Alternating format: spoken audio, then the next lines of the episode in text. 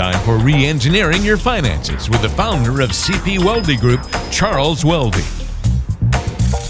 Well, it's time for another episode of Re-Engineering Your Finances. Walter Storholt here alongside Charles Weldy, founder at CP Weldy Group, serving you throughout the Delaware and Chester County areas with an office in Chadds Ford, PA. They're on Route 52. You can find us online at cpweldygroup.com, and you can find the Re-Engineering Your Finances podcast on all the major podcasting apps, including at that website. Charles, it's great to be with you again this week. How are you, sir? I'm doing well, Walter. My pleasure. How you doing? Doing great. Looking forward to today's conversation. Are variable annuities the lima beans of the financial world? I asked Charles to fill in the blank with his least favorite food there. Uh, why lima beans? You're not a big fav- fan of lima well, beans? Well, I come from a big family. There's like uh, 13 of us, and I remember when my mom made lima beans maybe once a week. Nobody so really what, ate What's them. an economical way to feed all those people, right? yeah, load up the lima beans. That's too funny. Uh, but look how you know you turned out big and strong and healthy from all those lima beans, right? Nah, you know what? I put them in my pocket and eat my mashed potatoes. so they they weren't the secret to your success, unfortunately. Exactly. Very good. Well, we all have, I think, that food that we can't stomach, Charles. Maybe it's lima beans for you, Brussels sprouts for somebody else. Maybe it's stinky cheese for somebody like my dad. Or, and it's kind of funny, my dad loves stuff like liver, while other people can't stand the texture and idea of liver. And when I saw the other day, Charles was Kool Aid pickles which hmm. I don't even know where to go with that one. Kool Aid pickles, but there wow. you go.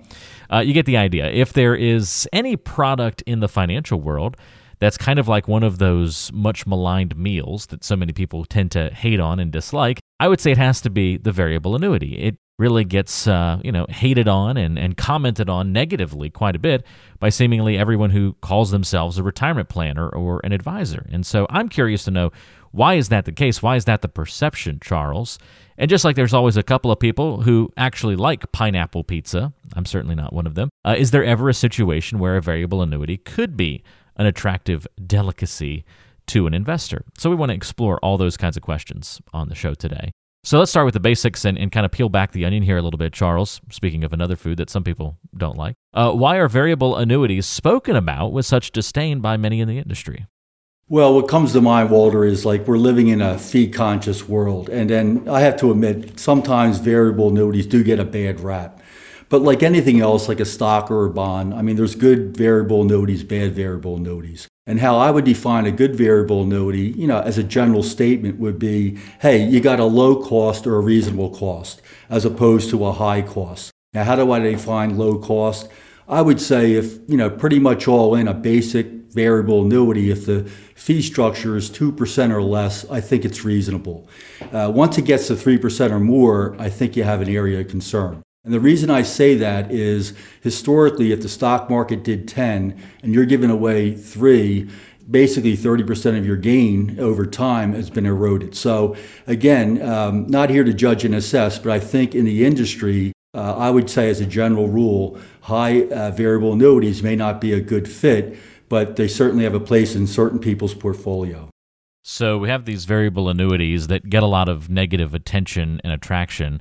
Um, but here's what I find curious uh, financial advisors that I talk to, and I think you and I have discussed this before, when you review people's portfolios, you often find variable annuities in there. So it's this product that gets really bashed, but yet pops up all the time when you're reviewing folks' situations. And so I'm curious if they're typically such a bad fit for a lot of people. Why are there so many of them out there? Well, I think uh, as we get older, you know, uh, a lot of us tend to be a little bit more uh, conservative in our investment approach. And realistically, uh, variable annuities, um, you know, when people are afraid of market volatility and they need to be in the market to make, you know, an enhanced return over time, uh, a variable annuity could offer principal protection. So, in the, in the sense that if you were to pass away, there's a you know maybe a guaranteed death benefit. They, certain of them have income riders, which will allow you to take income for life. So again, you know, looking at it from a general point of view, yeah, there are costs associated with, but you have to uh, weigh the costs and the benefits. And certainly for some people out there that you know, they might not be in the market unless there was some element of protection. A variable annuity might be appropriate.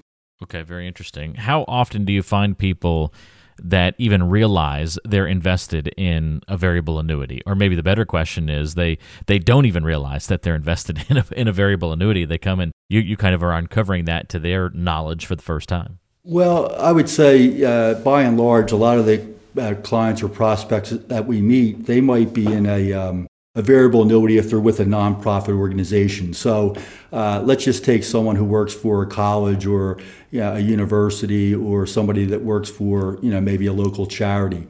Chances are, if they do have a retirement plan, it's, it's classified as a 403b instead of a 401k. And a 403b generally uh, these providers are insurance companies and their offerings are variable annuities. And there could be an instance where some of the participants in the plan might not know that they are in fact in a variable annuity, uh, but they are. So uh, that's one element. The other element is people that aren't working for nonprofits. They might own a variable annuity, just really, just really based on maybe some of the benefits that were explained to them, or uh, you know, because uh, as I mentioned earlier, they might be concerned about market volatility, but need to be in the market and they want some element of protection. So I would say, as a general rule, uh, the people that might not be aware that they're in a variable annuity might be people that are working for a nonprofit. Uh, it seems to you know uh, be prevalent in those particular plans. But by and large, the people that are not involved in nonprofit organizations that invest on their own, I would think that pretty much all of them are aware of the variable annuity that they have one, but very few know exactly how they work, the pros and the cons, I would say. So we've got this conversation, obviously, of, of what to do with a variable annuity once we uncover it. We'll dive back into that in a moment, but there's a beginning problem that's just as simple as figuring out do I have a variable annuity? And if I do have an annuity in my portfolio, what kind is it? All that kind of stuff. Can how can somebody tell exactly what type of annuity they have when they're looking in their portfolio? And then how do you uncover some of those other important details like fees and any other info that they should know but often don't? Well, um, you know, my, I guess, background in annuities have really like um, classified annuities really into four specific types. The first type would be an immediate annuity. And it's interesting, I don't really um, quote, you know, present a lot of immediate annuities. Uh, the one issue I find with immediate annuities is that basically what you're doing is you're giving your um, you know savings over to an insurance company for the promise of a monthly check and then, uh, as a general rule, depending upon what features you pick, uh, when you die, that annuity dies with you. Uh, but it's interesting, I have a case that I'm currently working on. The woman is uh, about 68, 69 years old. She has no children, she's a widow, uh, has a decent amount of wealth, and she's more concerned about income for life. And I'm actually looking at an immediate annuity. And the reason being is, hey, I don't have to worry about, you know, beneficiaries per se. And let's let's just take a simple example, Walter. Let's just say this woman needed uh, uh thirty thousand dollars a year, and let's just say that uh, I had a couple options. Option number one, maybe I could put her in an income fund, and let's just say for you know uh, example purposes that she could get a three percent yield. Well, I had to tie up a million dollars to get thirty thousand dollars a year with that particular strategy. However, if she purchased an immediate annuity, someone who's close to age 70, and again, this is just a general rule, let's just say that you could take uh, six, six and a half percent of your, um, you know, of your money out each and every year uh, with a, an immediate annuity. And I'm looking at a calculator now, uh, basically, she well, I would just say this: she would need a lot less money, you know, to generate that income if she's in an immediate annuity. And what that does, whatever the difference is between the million dollars at three percent and really the reduced amount that she'd have to put in an immediate annuity, allows that difference to be invested, maybe more optimized for the future. Uh, so again, like an immediate annuity does have its place but in my world, it's generally for people that aren't worried about beneficiaries and want to create like a lifetime income that can never go away. Does that make sense? It does make a lot of sense, and that's why we've got to make sure we're we're kind of staying on top of all these details because that's a lot of important little elements you just outlined. Right, and then the second uh, item would be like a second type of annuity, be a fixed annuity. And uh, a classic example, I just uh, had a current client that had an inheritance, quarter of a million dollars and she needed income about $1000 a month so what we decided to do is we split the it actually was 240 not 250000 But we split the 240 into two components. Component number one, we put it in a fixed annuity. The current rate is 2.5%. It could change, it could go up, it could go down. Chances are it's not going to go up. 2.5 is a very good rate today in today's environment. But what we did that for, Walter, is to allow her to take out 10% a year, which roughly is $1,000 a month to supplement her lifestyle, say over the next five to 10 years. So that was one component of a fixed annuity. We took uh, some of the inheritance, we actually created a spend down account where she could spend money down in order to supplement her lifestyle. And then what we did with the balance of 120, we put it in a growth account, maybe a stock account that will grow over time. So again, uh, fixed annuity pays like a fixed rate depending upon the term that you take, a one year, a three year, a five year. Generally speaking, the longer you go, the higher the rate. And then uh, many of them allow you to take out not just the interest, but maybe a certain portion of your principal each and every year. So that's the second type of annuity would be a fixed annuity. Does that sound, you know, pretty appropriate? Yep, absolutely. All right. Two down, two to go. Two down, two to go. So the third, and, and I kind of fell in love with this back in 2003, 2004. It's called a fixed indexed annuity. And a fixed index annuity is a fixed annuity, hence the fixed.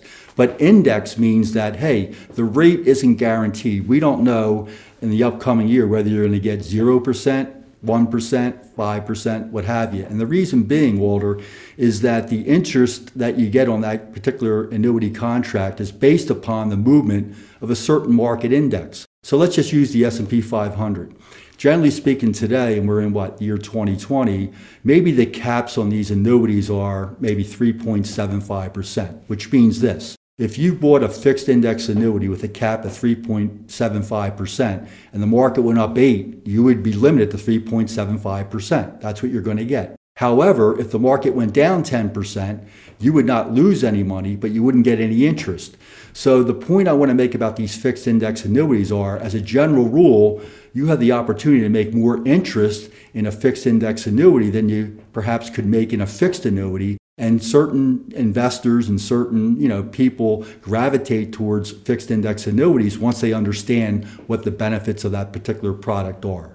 All right so we've got the immediate and the fixed and the fixed indexed annuity. And then I guess that just leaves us with the big one of the day that's getting all the attention the variable annuity, right? Yeah, and the variable, again, you know, uh, I'm not a super proponent of it, but if I have someone that's definitely afraid of the stock market and they need to be in the stock market, I have to look at a variable annuity, hopefully a low cost variable annuity that will actually uh, give them an opportunity to make market returns with not the risk that they would take if they were in an account that didn't have that extra layer of protection from an insurance company. So, you know, kind of to, to wrap up the, the four types of annuities, um, you know, they're all have their place. And like anything else, there could be good variable, bad variable, good fix, bad fix, good, you know, that type thing. So you really have to kind of do a plan and make sure that you know exactly what the client wants and then perhaps a particular annuity strategy might be appropriate based upon you know the facts and circumstances that are uncovered all right last but not least one more direction to maybe take this conversation in charles let's say that somebody does have a variable annuity that you want to escape from or that you determine isn't a great fit for their situation I know sometimes the worry is that these contracts and situations can be very sticky and hard to get out of. Can you get away from them? Are you stuck in them? How do you evaluate that situation? Well, like anything else, I mean, generally speaking, these variable annuities uh, and annuities in general, they have surrender charges if you fail to like own them for a certain period of time. So let's just take maybe a 10 year product and you're in, say, the fifth year. So if you're in the fifth year of a 10 year product, you're definitely going to have a surrender charge if you decide, like, hey, I want to take my money out. And I try to avoid that pretty much at all costs. I mean, I know there there are like products out there where hey maybe if you get out after five years we're going to charge you a 5% surrender charge. And then maybe there's a product out there that hey if you get in this particular product you might get a 10% bonus.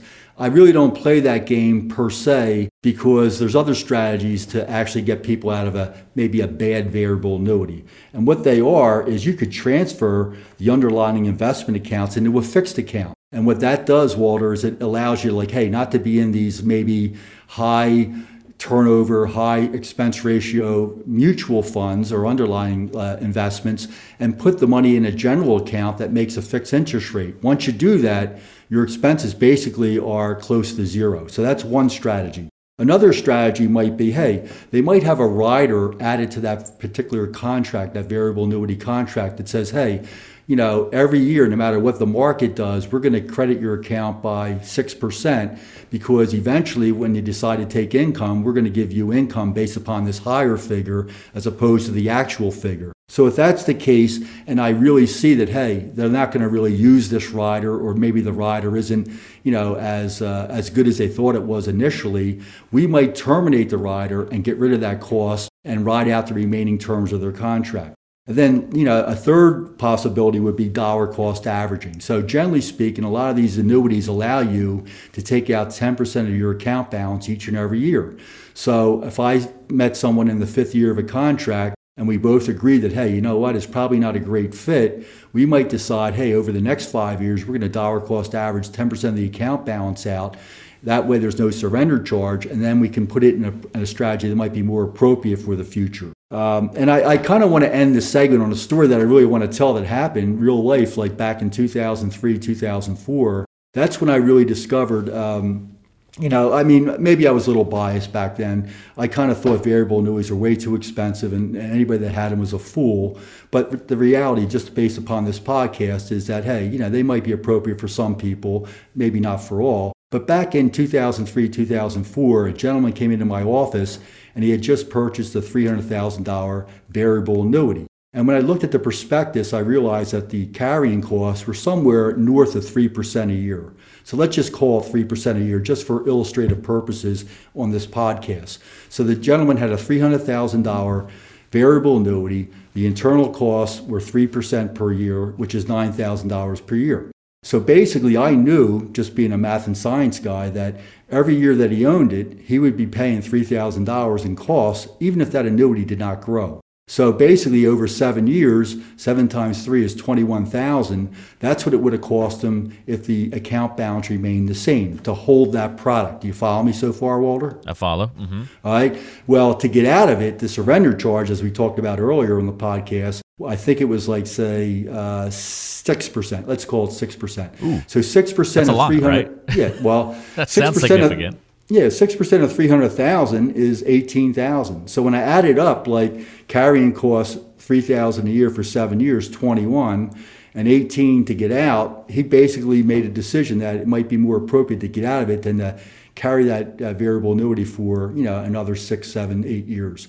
So uh, you know, today if I if I t- attempted to do that, I guess my compliance department would hold me accountable uh, we probably would do what I said earlier in the podcast. We would probably dollar cost average out of it, or um, you know, try to enhance it one way or the other in terms of moving money from uh, an account that is variable to an account that's fixed, or you know, some of the other uh, potential strategies that you know might be available. So, uh, again, just to wrap this up on annuities, uh, they're not all bad. Even though there's a fellow by the name of Ken Fisher that periodically puts an ad in the Wall Street Journal that actually says I hate annuities and you should too. Um, I think they might be appropriate for certain people based on facts and circumstances. I think that's the lesson to learn for any financial product is it's just a tool. And so we don't say that hammers are bad or nails are bad or uh, screwdrivers are bad. It's just what job are you trying to do? And if you're trying to build a deck with a rubber mallet instead of uh, you know metal hammer, well you've got the wrong tool for the job.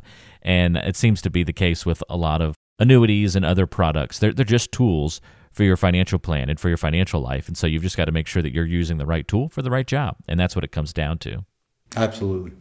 Well, very good. If you have any questions about annuities and what Charles has run through on today's episode, maybe you have one in your account or you're not sure of the things that make up your portfolio, that's usually a good sign that it's time to have a conversation and find out what's in your portfolio, what can be changed and improved. The number to call if you want to get in touch is 610 388 7705. That's 610 388 7705. Or you can go online to cpweldygroup.com and get in touch through the website. And we'll put contact information in the description or the show notes section of today's show, as always. Charles, thanks for the info and the help on today's show. Enjoyed the conversation with you, and uh, we'll talk again next time. Thank you, Walter. All right. Stay away from those lima beans, all right? Hopefully, we all can. Uh, there you go. That's Charles Weldy. I'm Walter Storholt. We'll talk to you next time, right back here on Reengineering Your Finances.